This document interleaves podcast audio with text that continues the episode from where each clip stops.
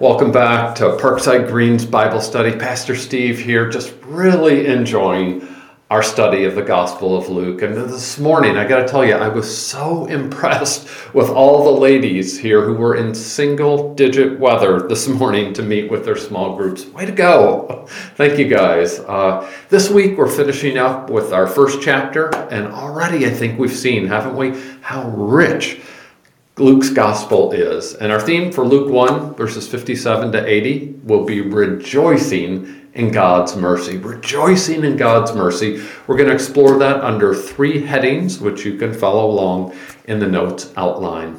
Number one, we'll look at God's promises fulfilled. That's in verses 57 to 66. Secondly, we will see God's words spoken in verses 67 to 79. And thirdly, and finally, we will see God's prophet grows with some applications from verse 80. So we start with God's promises fulfilled in verses 57 to 66. But first, let's do a quick recap to set the context, right? You remember earlier in chapter 1 that God sent an angel named Gabriel to a priest named Zechariah who was having this once in a lifetime chance to, to burn incense in the sanctuary in the temple in Jerusalem. And the angel told Zechariah that his prayer had been heard his wife Elizabeth was going to bear a son whom he should name John. Zechariah and Elizabeth would have joy and gladness, and many would rejoice at John's birth. Why? Because John would be great before the Lord. Because John would be filled with the Holy Spirit, even from his mother's womb. Because John would turn many Israelites to the Lord their God because John would make ready for the Lord, a people prepared. Right? Those are the highs, but the low comes when Zechariah does not believe God's words spoken to him through the angel. So Zechariah would be unable to speak until the day when these promised things take place. And that's the silver lining, right? The angel said these things would be fulfilled in their time. And that's exactly what we see in this week's passage. At the time came for Elizabeth to give birth, and she bore a son. God's promises are fulfilled. Though Elizabeth had been barren her whole life and she was advanced in years, she conceived and she carried her baby to term. She gave birth to a son, just as the angel had said. When the Lord makes a promise, the Lord fulfills it 100% of the time. When the Lord makes a promise, the Lord fulfills it 100% of the time. And maybe you noticed in verse 58 that Elizabeth's neighbors and relatives rejoiced with her because they realized the Lord had shown great mercy to her. That's exactly what the angel had said earlier in verse 14. Many would rejoice at this baby's birth, right? Elizabeth, her neighbors, and her relatives rejoice in God's mercy. You may also recall that back in Genesis 17, verse 12, that the Lord had told Abraham, He who is eight days old among you shall be circumcised, every male throughout the generations. And that's a point repeated in Leviticus 12 3. And since we know that Zechariah and Elizabeth were both righteous before God and walked blamelessly in all of the Lord's commandments and statutes, chapter 1, verse 6, it comes as really no surprise to us, right? That on the eighth day they came to circumcise their boy. And in this case, that also seems to have been the day for naming him. The community around them assumed the parents would name the boy Zechariah after his father. Sort of like how George Foreman named all five of his sons George Edward Foreman, so they would always have something in common. But Elizabeth steps in against the peer pressure and she corrects the onlookers with what seems to be an emphatic statement No, he shall be called John. Well, the neighbors and relatives are kind of skeptical since the name is unprecedented in this family. So they make signs to the boy's father to see what Zechariah wanted his son to be called. Remember, Zechariah has been mute and perhaps also deaf for more than nine months. So he asked for a writing tablet. That's, that's not like our electronic tablets these days, but probably a, a wooden board covered with wax. Zechariah clearly had learned his lesson. He now follows the angel's instruction earlier to, from verse 3. He follows it to a T, right? In what is the first instance of writing in the New Testament, Zechariah wrote, His name is John. and this caused the crowd to wonder with astonishment. It also caused Zechariah's mouth immediately to be opened and his tongue loosed. Makes me wonder if I had been waiting for over nine months for my speech to be restored, what would my first word have been, right? Oh, finally. What? Or yes, or something else. May our first words every day honor God. Well, Zechariah, being a godly man, uses his first words to bless God. And this whole thing, right, of a surprise name and a sudden restoration of speech sets off this big to do in the region where the family lives. Fear or awe came on all the neighbors. Did you notice that? All these things were talked about through all the hill country of Judea. And all who heard them laid them up in their hearts, saying, What will this child be? Not who, did you notice, but what will this child be, right? What will be his special role? You see, they already had some kind of sense that the hand of the Lord was with John in a special way. God was up to something. As we wrap up this first section, consider all the ways that God's promises are fulfilled. Remember that through the angel, God had promised Zechariah, number one, that old, barren Elizabeth would bear him a son. Check.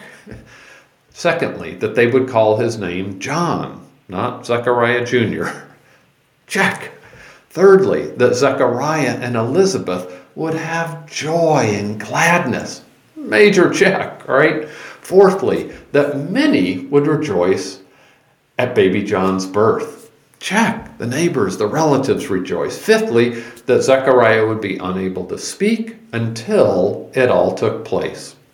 Check. When God makes promises, God fulfills them 100% of the time. They could count on it 2,000 years ago, and we can count on it today. That takes us to our second section where we see God's words spoken. God's word spoken in verses 67 to 79. When Zechariah obediently named his son John, not only was his mouth opened and his tongue loosed, but he was filled with the Holy Spirit, just as his son had been in verse 15, just as his wife had been in verse 41. The whole family is spirit filled. And here the Spirit led Zechariah to prophesy, which means to speak the word of the Lord. Zechariah uttered divinely inspired words. He praised God. He described the roles of both John, his son, and the Messiah in God's unfolding plan of salvation. Well, it all starts with a spirit inspired blessing. Blessed be the Lord, God of Israel. Why? Right? Well, for the reason given for the blessing is that God has visited and has redeemed his people. Notice the past tense here as though it's as good as done already. But how exactly has God visited and redeemed his people? Well, it's by raising up a horn of salvation. That is a mighty salvation for his people from the house of David, just like the holy prophets of old had said. Yeah? The Redeemer that God had raised up would save God's people from their enemies and from all who hated them. You see, in visiting and redeeming his people through the Messiah, God was showing the mercy promised to the Israelites' fathers. There's continuity then, right, between Old Testament Judaism with its messianic promises and New Testament Christianity with its messianic fulfillments. The Lord had not forgotten, but was remembering his holy covenant with them. God had sworn an oath to Abraham in Genesis 22 that Abraham's offspring would possess the gate of their enemies, and in Abraham's offspring, all the nations of the earth would be blessed. While it had been over 1700 years, the Lord was keeping his oath by delivering and rescuing his people. You see there in verses 74 and 75 that God's design in all this was for his people to serve him without fear, to serve God in holiness and righteousness before him all their days. What a beautiful life, right? To serve God without fear in holiness and in righteousness all our days. And little baby John's going to have a key role in God's unfolding plan of salvation, right? Speaking to his eight day old son, John, Zechariah says, You, child, will be called the prophet of the Most High. And remember, right? There had been no Israelite prophet for centuries now. But the prophet John would go before the Lord to prepare his way, serving as a forerunner to the Messiah. Specifically, John would give knowledge of salvation to his people in the forgiveness of their sins. All right, I think the picture's starting to come into focus, right? Many Israelites at this time were hoping for a kind of a political or military Messiah that would deliver them from, from the dominance of the Roman Empire. But here we see that when the Lord raises up a horn of salvation, that salvation is not just about deliverance from earthly enemies and fears, but is also about the forgiveness of their sins. In verse 77, why? Verse 78 tells us because of the tender mercy of God, whereby the sunrise visits his people from on high. Isaiah 60, verses 2 and 3 says, Darkness shall cover the earth, and thick darkness the peoples, but the Lord will arise upon you, and his glory will be seen upon you. And nations shall come to your light, and kings to the brightness of your rising.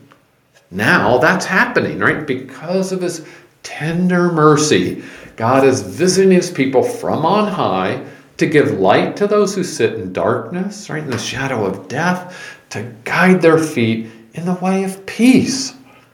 You think about just the great reversal that has happened for Zechariah here. Originally, he had not believed God's word spoken to him through the angel, and he had been unable to speak for over nine months. But now, Zechariah was believing all of the Lord's promises, and being spirit filled, he's boldly speaking God's word to others. Like his neighbors and his relatives, Zechariah is rejoicing in God's mercy. So, God's promises are being fulfilled, God's word is being spoken, and God's prophet is growing, as we see in verse 80.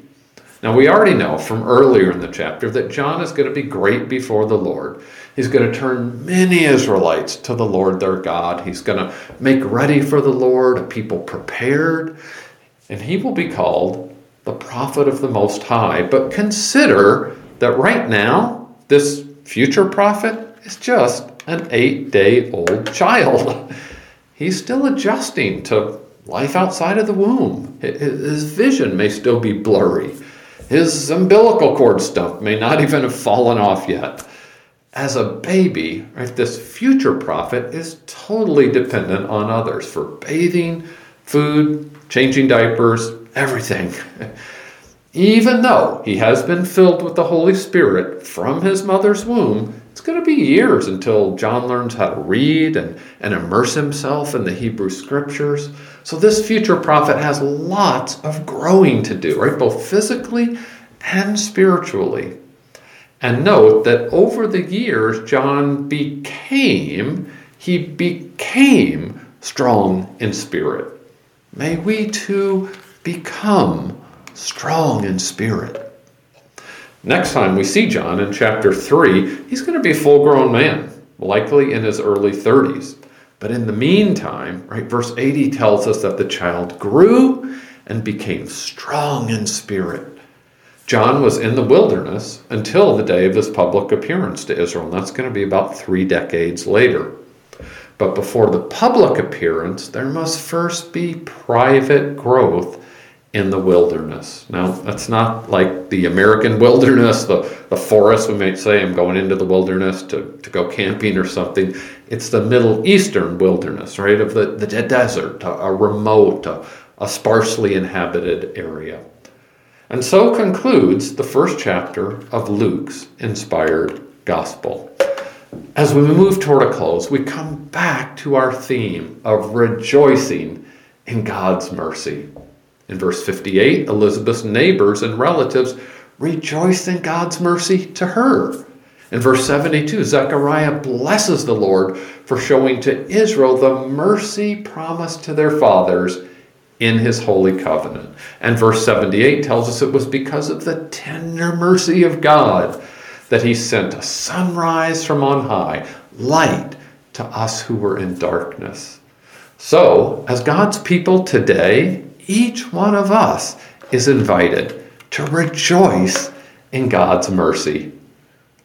Paul reminds us in Ephesians 2 1 to 5 that we were dead in the trespasses and sins in which we once lived as those who were by nature children of wrath. But God, being rich in mercy, rich in mercy, because of the great love with which He loved us, even when we were dead in our trespasses, made us alive together with Christ, right? It's by grace that we have been saved. God's rich mercy flows out of his great love to take us who were spiritually dead and make us spiritually alive in Christ. And just a few weeks ago, Pastor Adam gave us a wonderful sermon, didn't he? That included 1 Peter 1 3, which says that according to God's great mercy, He has caused us to be born again to a, a, living hope through the resurrection of Jesus Christ from the dead. I praise God that He is not stingy in mercy, but rich in mercy.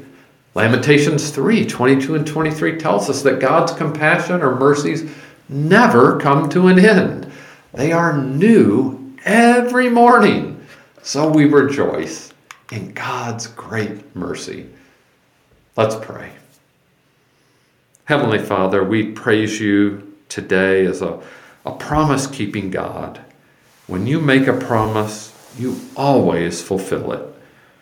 We praise you also as a God who speaks to us, whether it's through Zechariah's spirit filled prophecy or, or his son the prophet of you, Most High. We praise you as well for causing little John to grow and become strong in spirit. Oh Lord, we pray for ourselves, our children, our grandchildren, that we all might also grow and become strong in spirit. And Father, we praise you as one who is rich in mercy to your people, taking us from spiritual death to spiritual life, all for the praise of your glory. Through Jesus Christ, our mighty Savior, we pray. Amen.